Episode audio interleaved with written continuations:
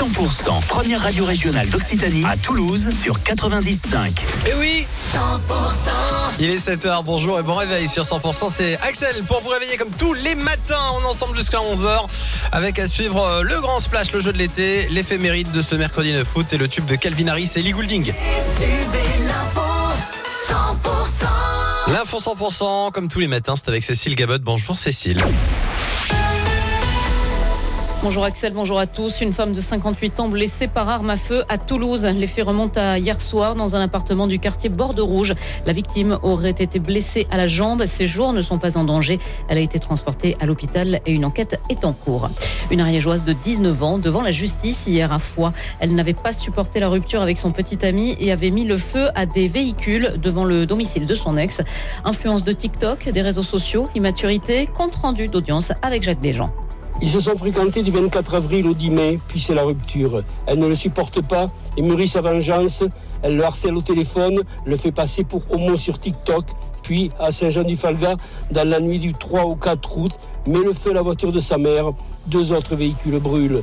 Le réquisitoire de la procureure est très sévère. Elle réclame 18 mois de prison. Maître Fabré à la défense ne veut pas que sa cliente sans casier judiciaire aille à la prison de Seyss. Verdict, un an avec un bracelet. Les précisions de Jacques Desjans. Un tremblement de terre ressenti dans la nuit de lundi à mardi en Haut-Béarn, un séisme de magnitude de 2,6 qui a été enregistré vers 1h56. Son épicentre est situé près d'Issor en vallée de Barétous.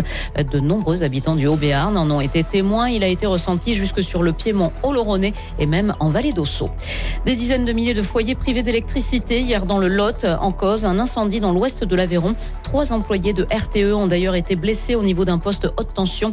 Hier en fin de journée, la majorité des foyers impactés avaient retrouvé le courant. Merci d'écouter 100%, la suite du journal avec Cécile Gabot. Rory Cocotte reprend du service, mais pas à Castres. À la surprise générale, hein, le Stade français a annoncé euh, hier la signature du demi de mêlée de 37 ans en tant que Joker Coupe du Monde, double champion de France avec le CO. Rory Cocotte va connaître un deuxième club français dans sa carrière. Donc, dernière semaine de répit avant la reprise du top 14. En tout cas, dans une dizaine de jours, les derniers matchs de préparation se profilent pour les clubs de la région. Demain, le Stade toulousain se rend à Béziers défier le MHR. Coup d'envoi à 20h, à 20h45. Vendredi, prélude à la première journée du championnat avec une rencontre entre Castres et Pau. Ça se joue à Laconne à partir de 17h30 dans le cadre du challenge Armand Vacrin. Et puis les deux clubs hein, se retrouveront le 19 août à Pierre Fabre à Castres en top 14. C'est le plus ancien festival de Castres. Jusqu'à dimanche, la ville se part des couleurs du monde. Chaque soir, un concert à travers la culture et le folklore d'un pays sur la place du 1er mai. Hier soir, c'était la Macédoine du Nord venue remplacer au pied levé une troupe d'Inde qui n'a pas pu faire le voyage. Et pour ce soir et demain, encore quelques changements dans la programmation, Axel Marouga.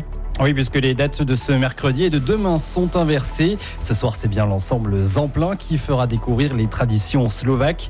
Demain, les balisiers nous emmènent dans les îles, direction la Martinique.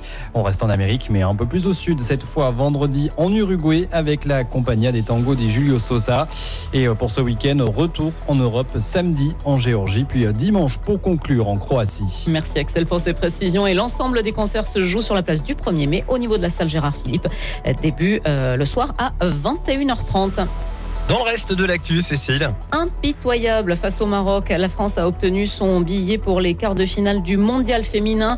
Les Bleus ont battu le Maroc donc 4 à 0 hier et affronteront l'Australie, pays co-organisateur. Ce sera samedi à 9h. Le parquet a balayé les derniers doutes dans l'affaire d'une femme de 53 ans qui accusait son mari de la séquestrer depuis 2011 en Moselle.